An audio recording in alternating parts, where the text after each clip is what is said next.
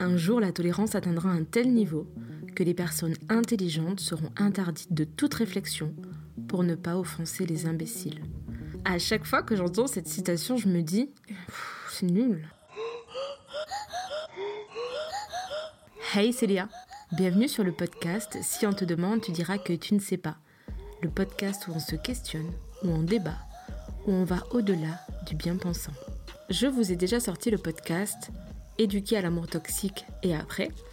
Eh bien, nous voici au après, soit comment essayer de vivre en harmonie. Ce podcast est assez symbolique pour moi car je suis une personne qui, au fond de soi, cache un énorme sentiment de tristesse. En fait, même si je le cache très bien, je suis une personne extrêmement fragile et j'ai été éduquée à renier cette partie de moi. On m'a poussée à être forte et à ne jamais pleurer. Alors que moi, je suis tout le temps au bord des larmes. Du coup, évidemment, quand on bloque une émotion, c'est une autre qui surgit. Et c'est une que je ne contrôle absolument pas, la colère. Donc, c'est une personne qui a des crises de colère pire qu'un ouragan qui va vous expliquer comment dompter tout ça et comment vivre ensemble. Alors oui, j'ai appris à ne plus avoir envie de mettre sur le bûcher toutes les personnes que je croise, du moins euh, la grande majorité, mais surtout à ne plus être un tyran et à ne plus être une personne toxique. Au passage, on est dans une société qui se veut de plus en plus individualiste, qui met en avant l'égoïsme, le one life, je m'en fous des autres. Et sincèrement, je pense qu'il n'y a rien de pire sur cette planète. Surtout si on souhaite vivre ensemble et en harmonie. Ce que je veux vous transmettre à travers ce podcast, c'est des pistes qui ont littéralement révolutionné mon rapport à l'autre, et donc quasiment tous les pans de ma vie. Que ce soit le couple, la famille, les amis. Évidemment, avant ça, on pose un petit peu nos émotions, notre ego, notre émotionnel, et on le récupérera à la fin du podcast. Ça va aller. Bon, pour reprendre un peu la base de la base, on entend beaucoup parler d'intelligence, de QI, de culture générale, un peu tout mélangé comme ça avec une forte tendance à définir ces personnes comme supérieures aux autres. En vrai, une personne avec une grande intelligence, avec un haut QI, comme je l'ai expliqué dans ma vidéo YouTube avec la neuropsychologue, les connexions sont juste plus rapides. Mais dans une société comme la nôtre, c'est pas toujours un avantage. Le problème avec ça, c'est que beaucoup, enfin que dis-je, tout le monde, sur cette putain de planète, se pense intelligent. Mais au pire, on s'en fout. Si tout le monde est intelligent, tant mieux. Le problème, c'est que tous ces gens qui se disent intelligents, ils ne se gênent pas pour bâcher et traiter l'autre d'imbécile. Et c'est bien ça le problème avec la citation du début. La tolérance atteindra un tel niveau que les personnes intelligentes seront interdites de toute réflexion pour ne pas offenser les imbéciles. Bah oui, mais si c'est pour dire ça, bah vaut mieux pas faire de réflexion en fait. Parce que là, on parle d'une intelligence, de la culture, de la civilisation. C'est pas universel. Et si l'intelligence humaine, c'était juste le fait de ne pas se sentir supérieur Et si être intelligent, c'était accepter la différence physique et cognitive? Qui sommes-nous, nous, pour dire à l'autre que c'est un imbécile? Parce qu'en fait, euh, vous avez tort. Et j'ai aussi tort. La vérité, c'est qu'on a tous raison et qu'on a tous tort à la fois parce que nos visions sont biaisées, parce qu'on ne vit pas les mêmes choses, et qu'il n'y a rien de pire que de se sentir supérieur. Il n'y a rien de pire que d'imposer notre vision à l'autre. Ce n'est pas parce que j'ai raison que tu as tort, et ce n'est pas parce que j'ai tort que tu as raison. Évidemment, là, je parle de sentiments, d'émotions, de vision de la vie, etc. Pas de science. Mais pour vivre en harmonie, il faut déjà comprendre ça. Et je vous avoue que j'ai mis un petit peu de temps à le comprendre. Ainsi, nous portons tous un sac à dos de vie, ce que Pierre Bourdieu nomme le capital. Et pour comprendre ce sac à dos, il faut juste deux ingrédients. De un, euh, de l'imagination, et de deux, bah, de l'empathie. Dans ce sac à dos propre à chacun, on retrouve donc le capital économique, culturel, symbolique et social. Et ce sac à dos, il influence beaucoup de choses. Notre personnalité, nos façons de réagir, et même notre cognition la cognition étant l'ensemble des processus mentaux qui se rapportent à la fonction de connaissance et mettant en jeu la mémoire, le langage, le raisonnement, l'apprentissage, l'intelligence, la résolution de problèmes, etc., etc. Sauf que on a tendance à oublier ça. cette tendance universaliste de penser qu'on est tous similaires, qu'on a tous le même sac à dos. Ce qui induit dans les situations de crise notre intolérance, incompréhension à l'émotion de l'autre. Du style, on dit un truc et la personne en face, elle se vexe, elle se braque à mort, et elle nous dit qu'on abuse. Et nous, on est en mode, mais n'importe quoi. Et ça donne des embrouilles avec des phrases du style euh, Mais, pourquoi, tu t'énerves en fait J'ai rien dit de méchant. T'as pas à t'énerver pour ça. Mais vraiment, t'en fais des tonnes, t'es une drama queen. Et en fait, là, on est en train d'imposer notre sac à dos à la personne en face. Dû à cette incompréhension parce que dans notre sac à dos à nous, eh bien, cette vanne, cette phrase n'a pas un marqueur somatique négatif. Mais en l'occurrence, pour la personne en face, oui. Et donc, ça active chez cette personne une émotion négative. Et elle vous le fait savoir, notamment par la colère.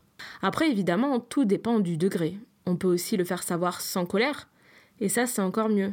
Mais c'est plus facile à dire qu'à faire. On peut pas demander à quelqu'un qui est en colère de gérer sa colère. En tout cas, pas quand elle est en colère. Et il faut arrêter un petit peu de vouloir réprimer la colère. On fait que dire que c'est une mauvaise émotion, qu'il faut la cacher, qu'il faut l'enfouir, alors que souvent c'est une émotion qui est très révélatrice.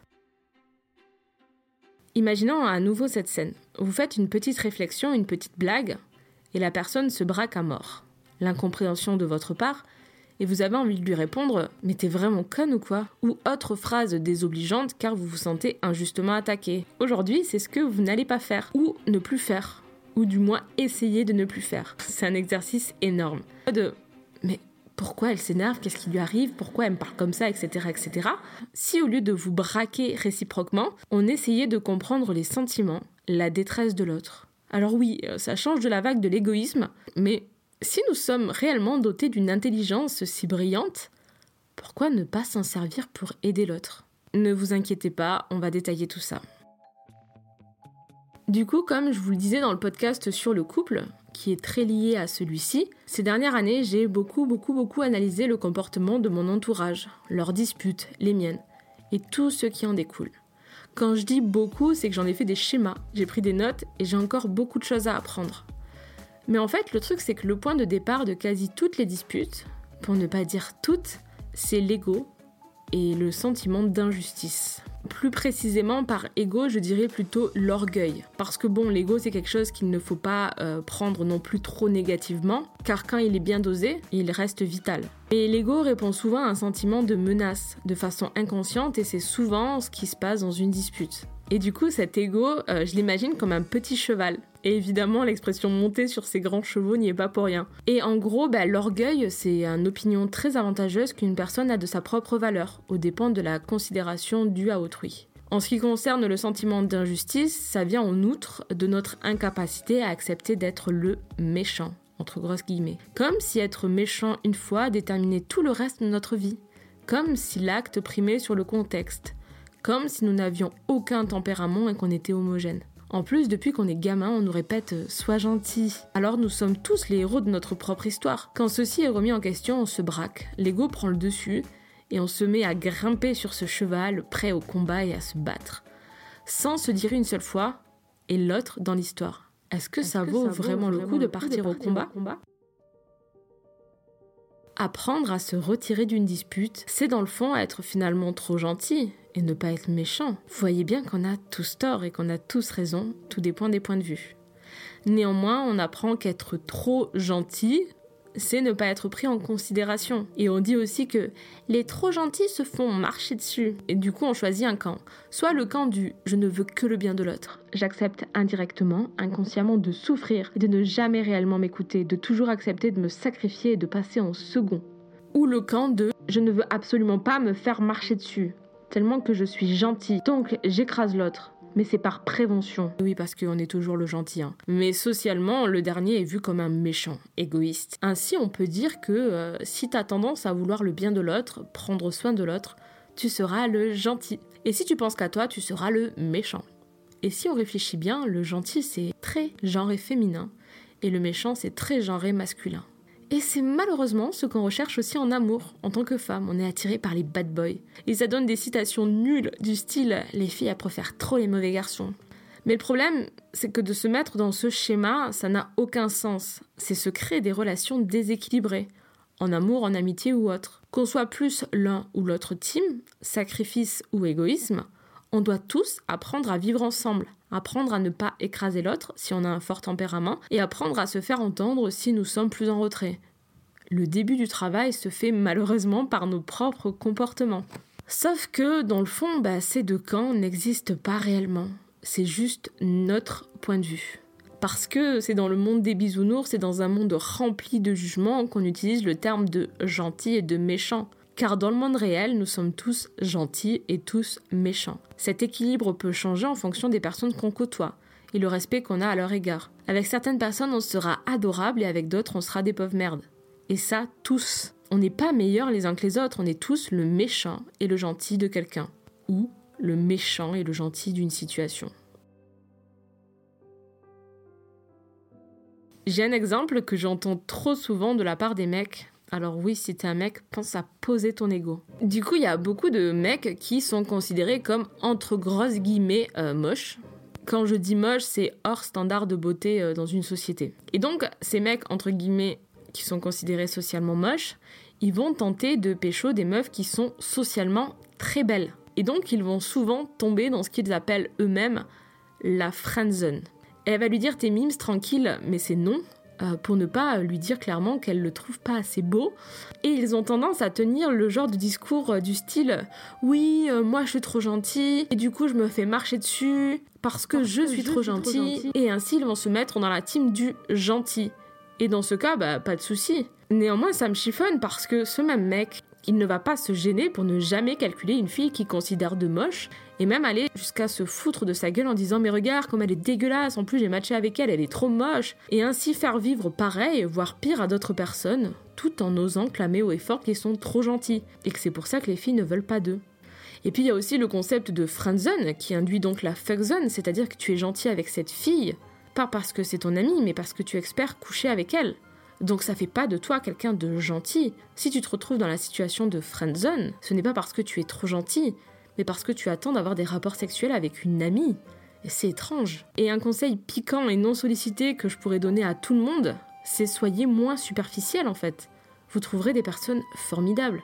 Arrêtez de juger sur le physique, parce que réciproquement, bah, ça vous plaît pas qu'on fasse pareil sur vous.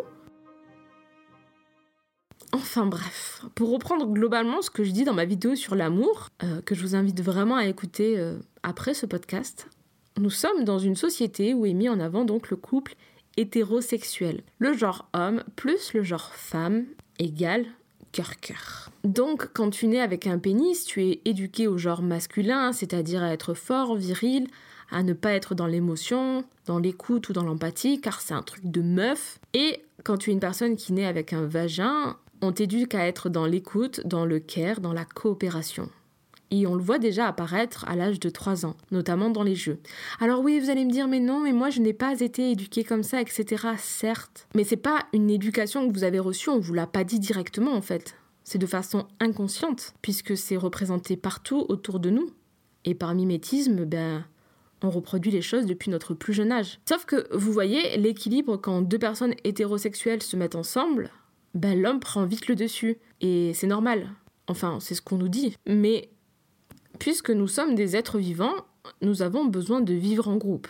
On forme ce qu'on appelle des structures sociales, entre nous et aussi avec les autres espèces. Dans le domaine du social et autres, on parle donc de quatre grandes interactions au sein de ces structures. On retrouve donc l'altruisme, l'égoïsme, la coopération et la malveillance. Et on aura tous des tendances. Par exemple, l'altruisme coûte à celui qui initie le comportement au bénéfice du receveur. A l'inverse, l'égoïsme se fait au détriment du receveur et au bénéfice de celui qui initie le comportement. En numéro 3, la coopération, bah, ce sont les deux partenaires qui sont bénéficiaires à un temps précis ou à différents moments. Et pour terminer, la malveillance, les deux acteurs sont perdants.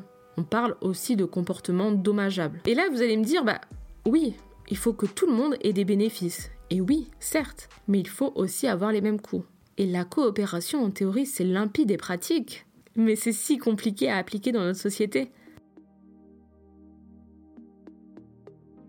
Par exemple, je pars du principe où quand je côtoie quelqu'un, cette personne doit m'apporter du plus, et réciproquement. Je dois aussi lui apporter du plus.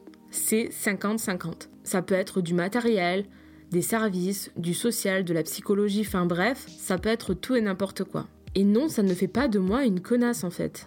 C'est parce que On vous fait croire que le schéma, c'est une personne altruiste avec une personne égoïste, mais ça, ce n'est pas la coopération. Et la première chose qui est très dure à faire, c'est de remettre en question toutes nos relations et regarder lesquelles ne sont pas coopératrices. Qu'est-ce qu'elle vous coûte à vous et qu'est-ce qu'elle coûte à l'autre personne?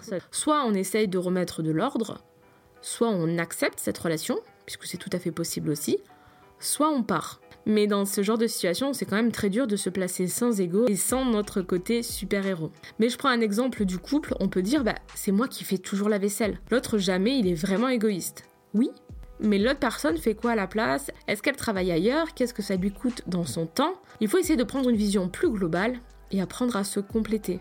C'est pas œil pour œil, dent pour dent. Puisque la coopération, c'est se compléter. Apporter à l'autre ce qu'il n'a pas et recevoir ce que vous n'avez pas. Et comment on sait si on est coopératif? On se base sur quoi? Eh bien, je vous dirais sur l'émotion, qui est pour moi l'essence de l'homme. Quand tu ressens une émotion qui te dérange, tu l'exprimes.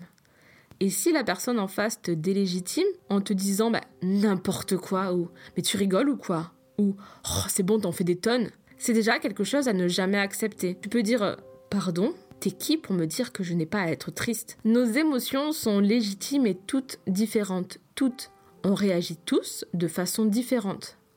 Soit on décide de vivre qu'avec des personnes qui ont cette façon de réagir, donc la même que nous, pour ne jamais partir au combat. Bon, ça réduit beaucoup les rencontres et l'apprentissage.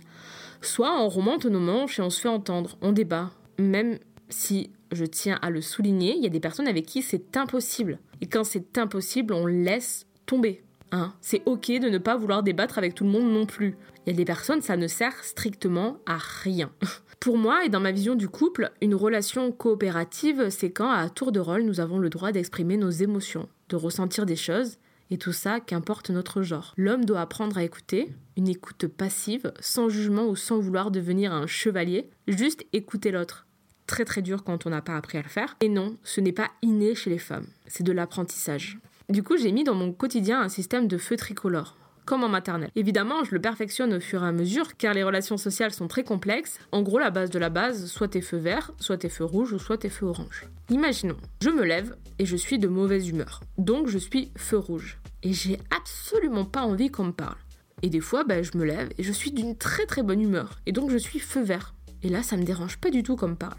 Sauf qu'une blague implique une question n'aura jamais le même impact sur moi en fonction de mon feu. Quand je suis feu rouge, c'est quand je suis triste, ou quand je me fais mal, ou quand je suis stressée. C'est aussi être au fond du trou. Je râle et je ne suis pas très agréable. Donc imaginons la scène suivante. Une personne arrive toute joie et moi je l'envoie péter. La personne ne va pas comprendre et se dire que je suis ultra chiante, monter sur son cheval et m'attaquer. Une dispute va alors éclater et creuser encore plus profond mon trou. Mais comment lui en vouloir? Elle ne sait pas, elle, que je suis au fond du trou. C'est pour ça qu'il faut réussir à exprimer ce qu'on ressent.